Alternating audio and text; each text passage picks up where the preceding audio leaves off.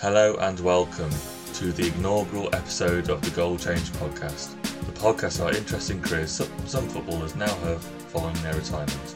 I'm your host, Adam Holt. Today's guest is Andy Hunt, the ex West Brom, Newcastle United, and Charlton player, now runs the Belize Jungle Drome, an adventure park which is also home to accommodation and football coaching. The podcast music you can hear was provided by thepodcasthost.com and Alitu, podcast maker. Find your own free podcast music over at thepodcasthost.com slash free music. That's thepodcasthost.com slash free music. You can find the link to this and other music they offer in the description of this episode. I hope you enjoy the conversation. To start off with, um, going to go through your playing career first because I thought you know they'll give the listeners a good background into you, into you, into yourself and how you got to where you are now. So the first thing I wanted to ask was um, who or what inspired you to pursue a career in football in the first place? Um, I was a late starter to football, but I guess um, what I I used to watch a lot of football on TV. I was a, a, a, a I really like watching Liverpool. That was back in the sort of seventies and eighties when they were well. Actually, I mean they're really good again now, aren't they? But um, so I suppose uh, that was my love of the game. But I would probably say my dad um, was, was my my inspiration because um, uh, he really loved the game. Uh, big fan and um, brought me up to and my and my brother to to play football. It was a it was a big in our family. Um, so I would say probably my dad and and, and maybe well I don't want to ignore my mum of course, um, but I, I, but they were both extremely um, supportive.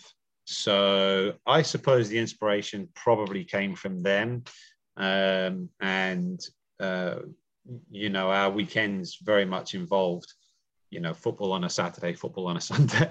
Yeah. Uh, so, so yeah, that's where it stems from, and and and I just kind of ran with it after uh, after you know when once I got sort of out of school and college and kept going, and and was fortunate enough that um, I got my breaks and and took advantage of them.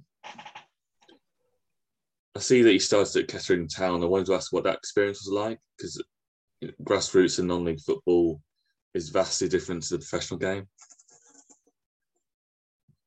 So, when I was, I was actually at King. It's, it's the two teams that I were at at that stage. I think have pretty much flipped uh, um, situations in the non-league now because I was at Kings Lynn, who are now where Kettering were when I was at Kettering. So I started at King Kings. Well, I started in my local village. I never really got any breaks with uh, with any any professional clubs. I did have some um, couple of trials with Norwich, but it didn't work out. And I I was at Kings in college studying, and I, I I sort of squeezed my way into the first team a little bit, and then um, Kettering Kettering we played Kettering and, and they asked me to in a preseason friendly and I got a phone call um, on the Monday morning from the manager to ask me to go to Kettering. I was at, I was at uh, Aviva now it's called in Norwich working there and so I was sitting at my desk and I got a phone call uh, and I I spoke to the manager and they invited me to go training on the Tuesday night so Kettering is a long way from Norfolk or from Norwich, where I was uh, where I was working, and uh, so it was about a two and a half, three hour drive from where I lived. But I thought, why not? Let's give it a go. So I drove to Kettering. I trained, and they and then I got a phone call. You know, the next I don't remember the next day or so, and they wanted me to sign for them. So that was a big step up, I think, uh, going to Kettering because it was they were what was called the conference, and the season would, had just started, and they had a lot of very experienced professional, ex-professional players. They had a lot of young guys who perhaps who'd been released uh, from contracts um, from professional clubs.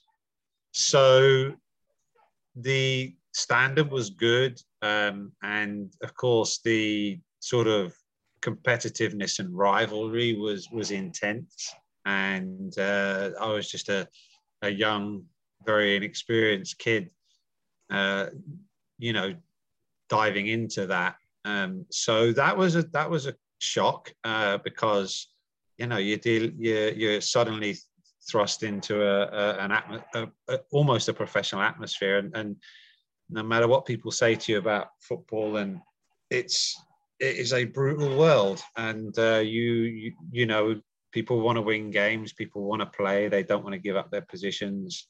Um, and you have to find your way through that uh, you know that maze.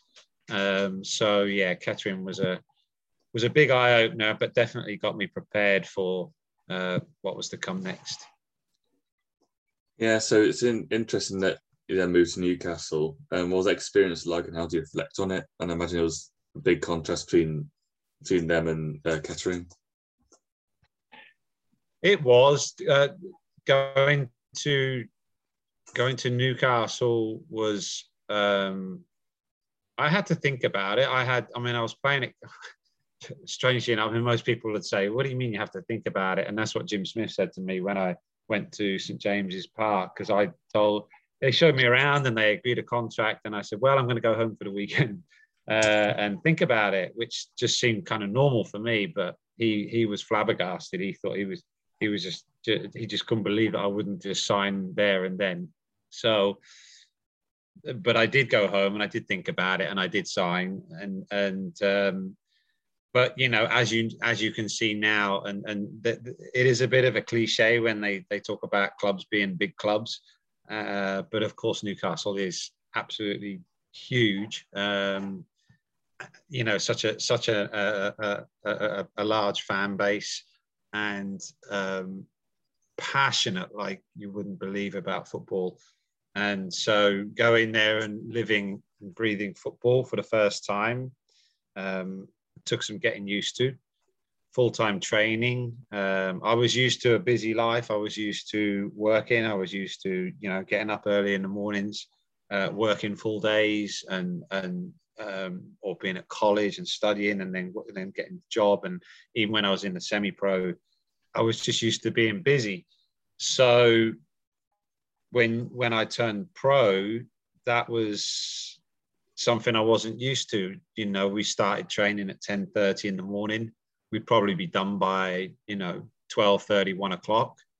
You'd be home by 2 um, and you've got the rest of the day for yourself. Um, and it can get pretty boring actually pretty dull if you've got nothing else to do. So that was that was one of the hardest things to to get used to was just literally the amount of time i had on my hands. So um, and of course the the the playing was was was excellent. I mean, everybody just loves to play football. If you're a footballer, you want to play football, then that's what we did every day. Uh, at the time, we were at Benwell when I first signed, which was up on the hill, and it was so windy and so cold every day going in there. But the um, the Geordie lads, the, the young lads that were there with me, they were t-shirt and shorts almost all year round, but um, they they breed them tough up there in Newcastle. Um, I guess you have to be because of the weather. But um, you know, we us southern softies, we used to have to wrap up with the woolly hats and gloves and long pants and and all that kind of thing because uh, it was it, it, was it was it was rough being up on that hill training every day. Um, so, but yeah, getting used to the environment again. You know, as competitive and as as as tough as it was at Kettering, it got cranked up another notch at Newcastle. Um, I was vying for spots with um, with older, senior, well traveled, successful strikers. Um, and, you know, they certainly didn't want to give their spot up for me. Yeah, so imagine the press, the pressure just like say ramps up in the, three, four notches, and as well as as well as want to keep in the team. But you joined West Brom afterwards. Um, safe to say you enjoyed that that time there then, and uh, all the success you had. Yeah, um, so at West Brom, so I had a bit of a, uh, I, I, I, so Jim Smith came to Newcastle and then he got fired. Um, so Ossie Ardiles came and he was brilliant to play with, but he loved to play the young guys, which I was one of them. um, but we weren't very successful. We had a lot of very exciting games with a lot of goals in both ends. Um, Ossie was a great manager, but I think some of his shortcomings were his work on the defensive side of things. But we had a good time and we were playing some nice football, but um, Ossie didn't last long. And he went to West Brom. Keegan came to Newcastle. Um, he didn't. I didn't really fit his uh, plans. So um, after about a year of, of, being in the reserves, I was doing well. I was playing and scoring a lot of goals, but he just never really uh, wanted to give me a chance in the first team. So when Ossie went to West Brom and they were in the playoffs, he contacted me and, and Keegan told me and said, look, I recommend you go. Um, and if the coach manager tells you that you probably should go, then you probably should go. So I did. Um, and I went I went to the Hawthorns and I met Ossie and I saw a game and um, and and loved it. And so yeah, I, I signed up for West Brom and um, had an excellent career there. Really really great club, and I was there for five years. So you know. You had lots of great experiences in your career, like you're saying, with promotion with Charlton and West Brom. Which which promotion would you say um, makes makes you most proud? They were different. So at West Brom, I came in at the end of the season, the last 11, 11 games or 13 games, 13 games of the playoffs.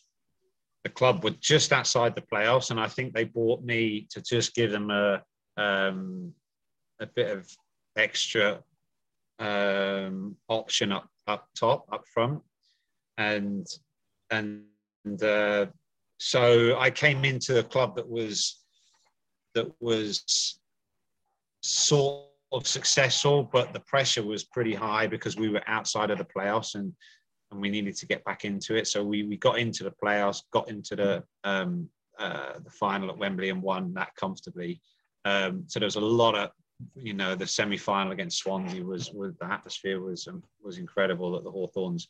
So that was unique in its own way. When I went to Charlton, it was totally different. Charlton got promoted to the Premier League, and they they they well, they didn't buy me. I, my contract ran out at West Brom because I didn't want to stay at West Brom anymore. I'd had five years and and, and, and about six or seven managers, and it and, and, it wasn't getting any better. So I didn't really want to stay, and I and I, I felt like I'd done well at West Brom, um, and I really wanted a chance at, at, at, at a higher level so Charlton came in and and you know when I was out of contract, they came in straight away, which was nice to hear. And but we went into the Premier League, and so so it was different. You know, Charlton were were had had a really successful season, but I dived in with them at, at the the Premier League stage, and we really struggled. So then we got relegated back down to the Championship. But I think looking back, probably the Championship season was was a was better for me, held more memories. It was a full season. Um, you know, we played. I was part of the team from the beginning to the end of that season, um, and we we were the champions. We won it. Uh, we won it at a walk in the end. I mean, we were so far ahead, but um, so I think that season probably tops the the promotion for West Brom. Um, only because you know at West Brom I came in right at the end as opposed to being a part of the whole whole thing. I think when you're there from the start, you you you you you, you get more used to your teammates. You you you you go through the journey together, and it's more exciting. Uh, not to say it wasn't at West Brom at the end, because um, because any promotion, any playoff games, any any trip to Wembley in the final is is just you know something you never forget. So would you say that relegation with Charlton was a blessing in disguise in terms of how enjoyable the next season was and uh, success of uh, winning the title? Uh, I mean, kinda. Uh, I think I think it's difficult for teams going. I mean, look at Norwich right now. You know, it's it's it. Charlton was sort of in a similar situation.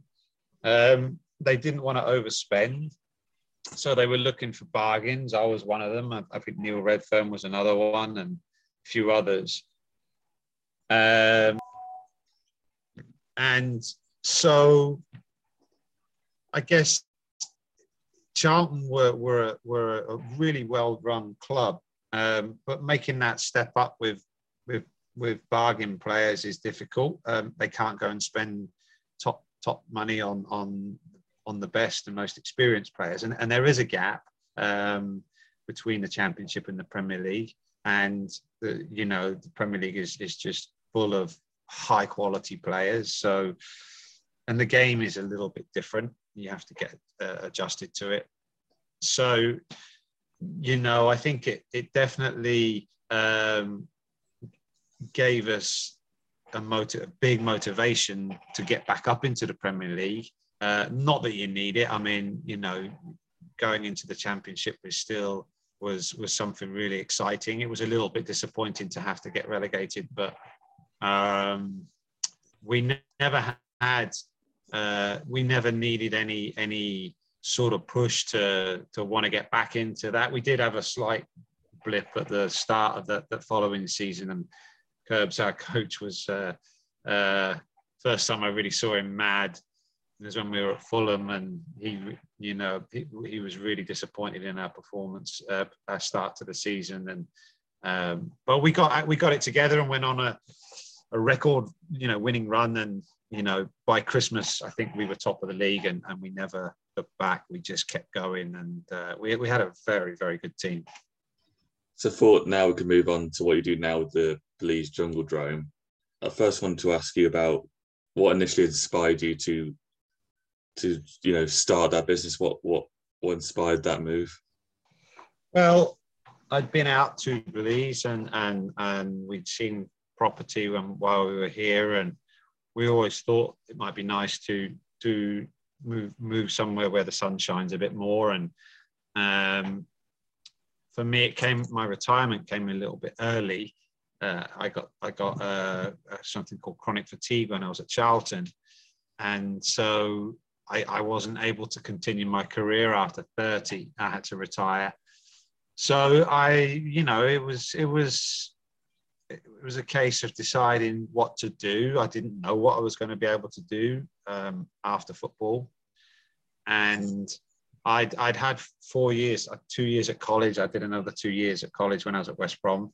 That takes me back to the to the to the the point about having so much spare time on your hands. You know, I I think it's uh, I think it should be almost compulsory for every footballer to have to study um, because they have a lot of spare time, and um, I, I, think it would be really important. I mean, I'm, this is what I'm sort of involved with now uh, with young players. Um, in that we we we want them to have their educations because you cannot depend upon football. You cannot rely upon it. Um, you know, I know a lot of players who've struggled at the end of their careers and and, and after their careers and, and, and are having a hard time. Uh, so it's important while you have the opportunity and while you have the time to educate yourself and take advantage of it.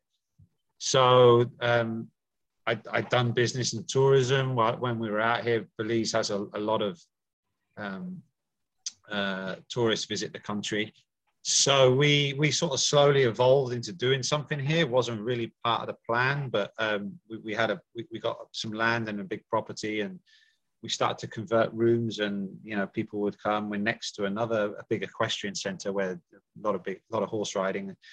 So it, it just evolved really, and, and and one room went to two to three to four to five. Um, and and you know we started to add a vehicle here and a vehicle there and we, we became a sort of an, all-encompassing sort of travel company, uh, taking people to to uh, various um, destinations within the country, and um, a lot of really interesting and exciting historical, and you know, adrenaline-fueled uh, adventures that you can do here. So um, that was what we we sort of fell into, and um, did it for quite some time up until up until COVID hit and and the tourism uh, tailed off. So, so basically, the tourism and the environment and the site and the sightseeing that you can do in the country is really what, and the wildlife, of course, is really what drew you to the country. But how how difficult was it um, to keep it to keep the business going during during COVID? We don't have a business; it stopped, so it was impossible.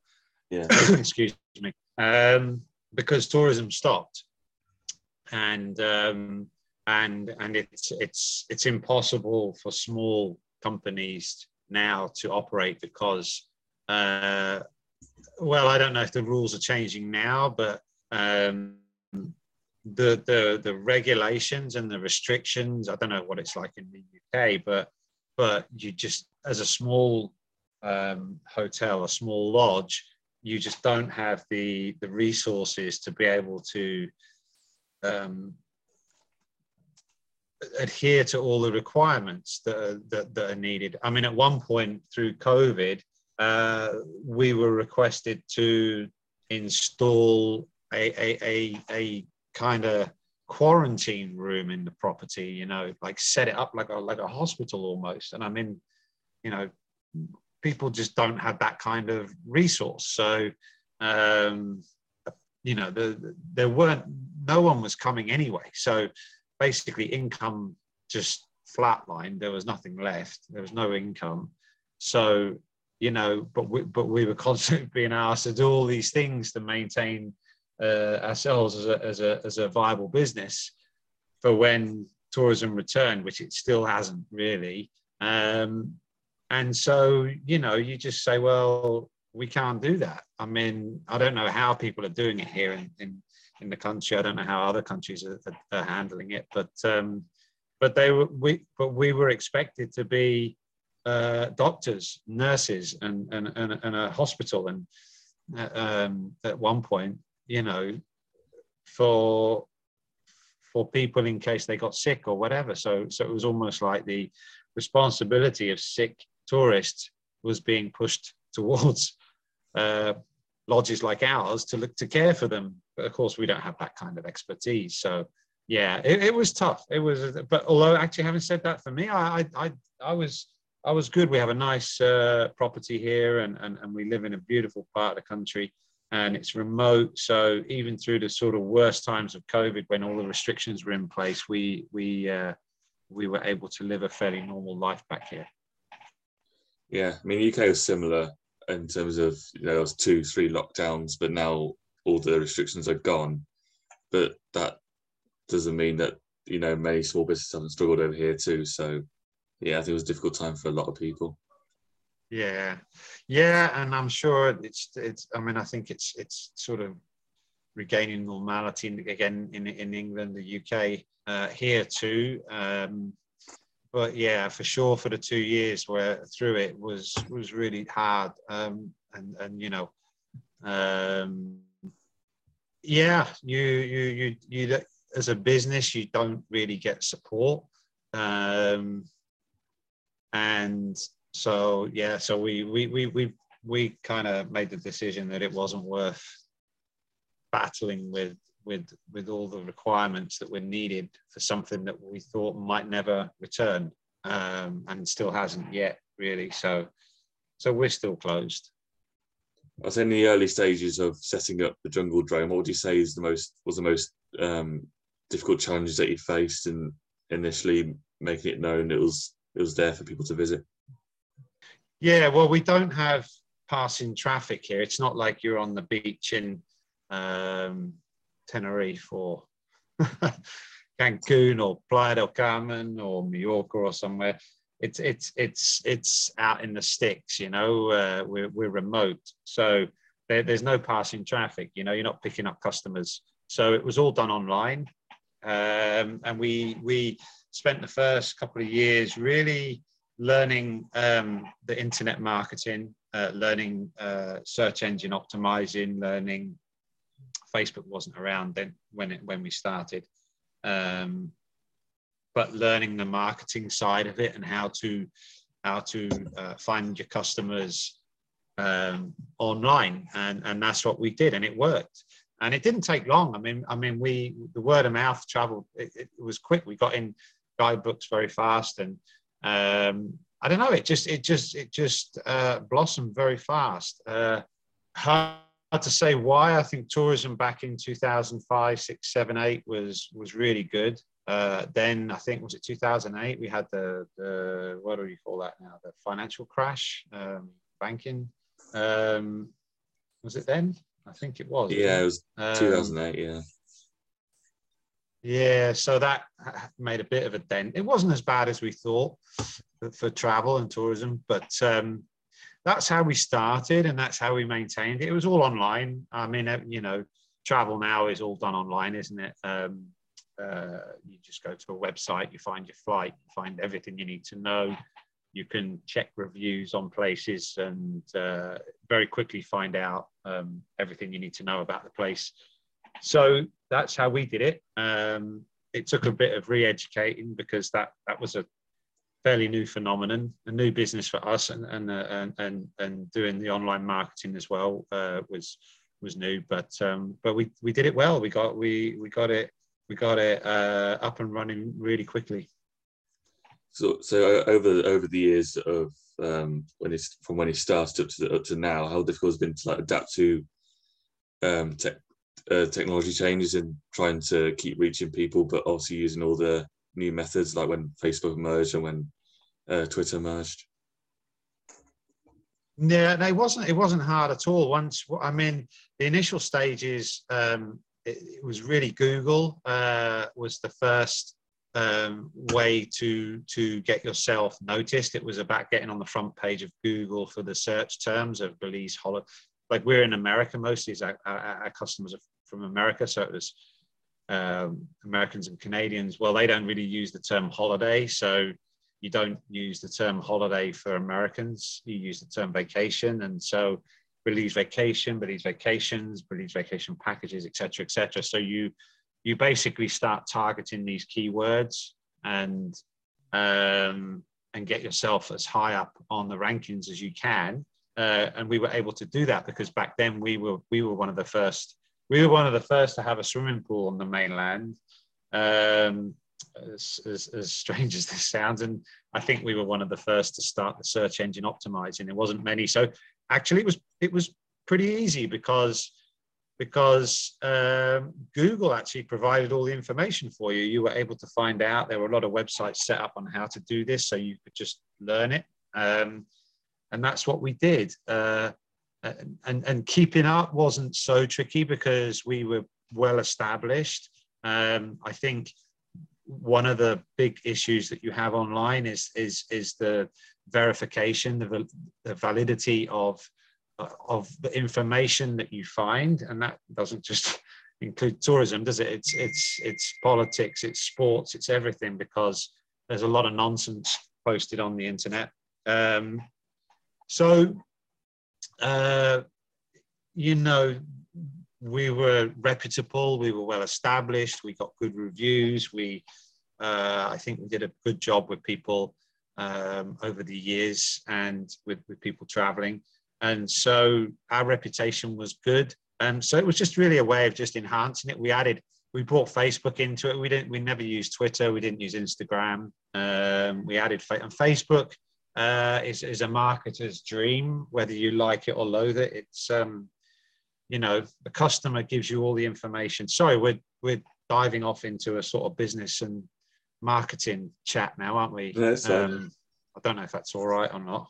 That's fine, no That's fine. Um, yeah, so yeah, so so Facebook came along and and that that was really easy to to to use because they they basically give you the customers. They tell you how to target, who they are, where they're from, and what their interests. I mean, the customers have already already given all their information. The the users of Facebook uh, have already passed on all their information. So so it's it's for them. It's like it's it's just connecting the the business to the to the to the Facebook user.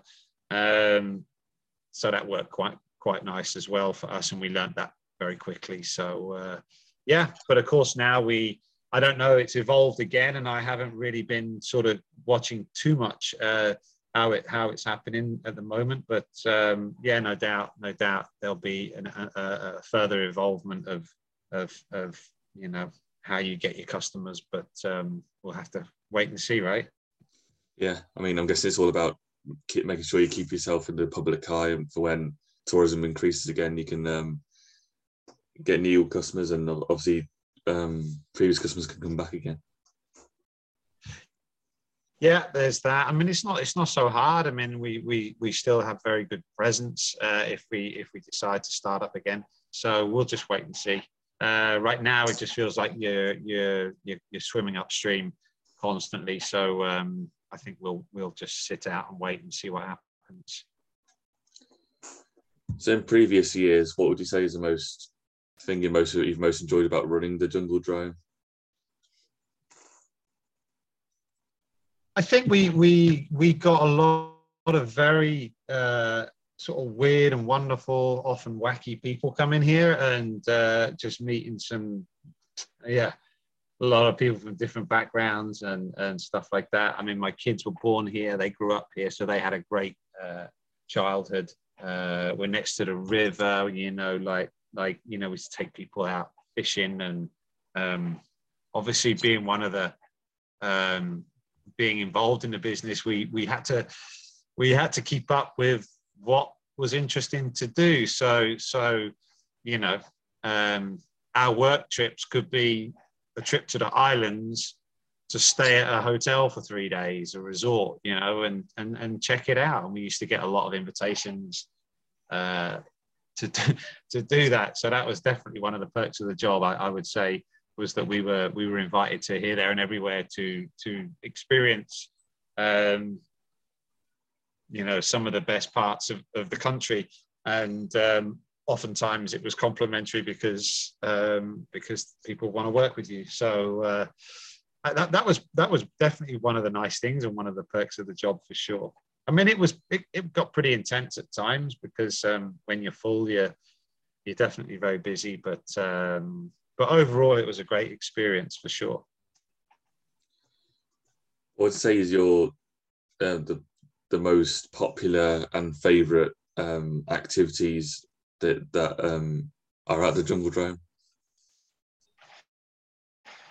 A lot of people used to like the cave tubing, which was uh, where you would uh, um, you float through the rivers, through the caves, on a big sort of inflatable tube, um, and so that's kind of fun. Not too hard, not too easy, but you know, just just nice.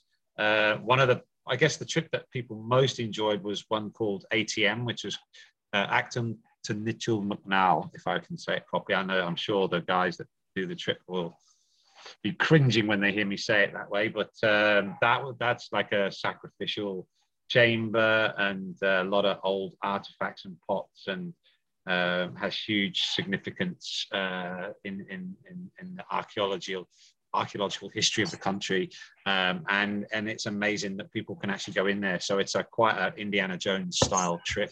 Um, that was that was that wasn't one that was sort of numbers wise. I guess there were other trips where pe- more people would go because this one was fairly limited um, on the numbers that could go inside the cave. Um, and then we have some nice temples, Mayan temples, uh, Xunantunich and uh, Caracol. There's a few others, um, you know, the old ancient temples which people used to like to visit. So yeah, we have horse riding right here, which through the jungle. So you you know get to see the the, the howler monkeys and the crocodiles and the parrots and toucans and, and all kinds. So uh, um, that's another popular trip. So finally, what what do you enjoy most about the the uh, football coaching side uh, side in Belize, and what do you say is a highlight of that experience so far?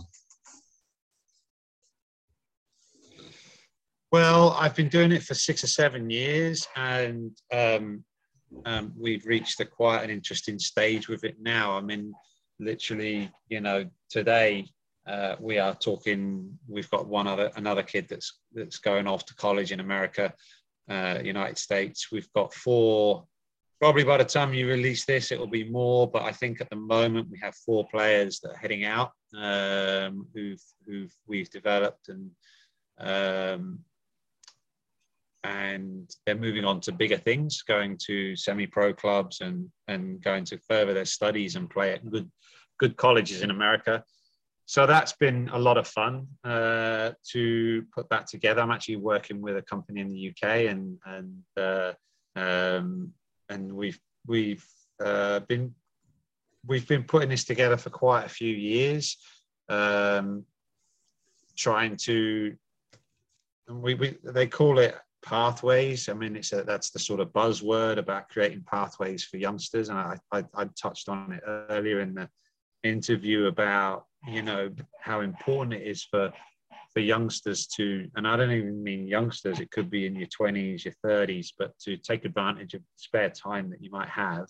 and, and stay educated. So so I'm I'm very enthusiastic about this and and and, and I, I firmly believe, I mean, even now, and I'm 51, um, in my spare time, and I'm and I'm back at university. I'm, I'm doing. I've been doing a, a um, FC Barcelona have a have a their own university, I guess, you, or, or you know uh, what they call it, the FC, uh, the Barca Innovation Hub, and so they do sort of you know four month, five month, six month courses, uh, degrees, and stuff like this, and so I'm doing. Uh, you know, I'm halfway through a sort of sports and and technology, you know, related course.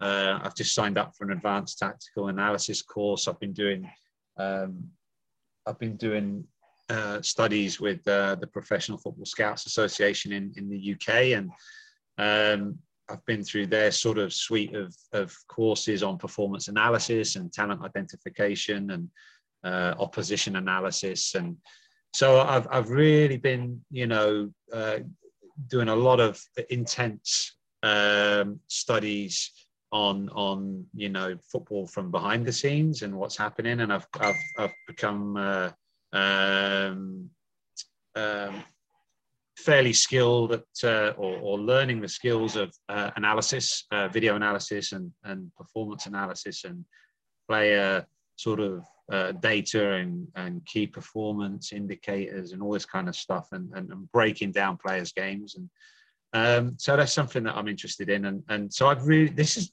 actually been the most enjoyable part for me is to, is to introduce this here in in Belize and and and start to perhaps um, bring the level up the best I can, and and and uh, um, yeah, I, I enjoy that side of the technology side of of, of the sport. Um, we're a little limited on funds and resources here. Um, unfortunately, it's it's, it's kind of hard to get support from within the country. But um, fortunately for me, I'm able to provide some things. So um, you know, it hasn't stopped us. And uh, yeah, the results are great. We're getting this our first group, and, and a whole bunch of them are going to be heading out and and doing great things. It all sounds fantastic, and um, thank you for coming on this, um, well, talking to me. Cheers, Adam. Thank you for listening to the first ever episode of the Goal Change podcast. I hope you enjoyed my conversation with Andy Hunt. He shared some great insight into not only his professional career as a footballer, but also into the experience of running the Belize Jungle Drome. Keep an eye out for the second episode, which will be released soon. You can find all updates regarding this podcast via, via the official Twitter page which you can find at Goal Change Pod. I will also post updates on my personal Twitter page, which you can find at Holt Journo. That's H O L T J O U R N O. I am your host, Adam Holt. See you in the next episode of the Goal Change Podcast.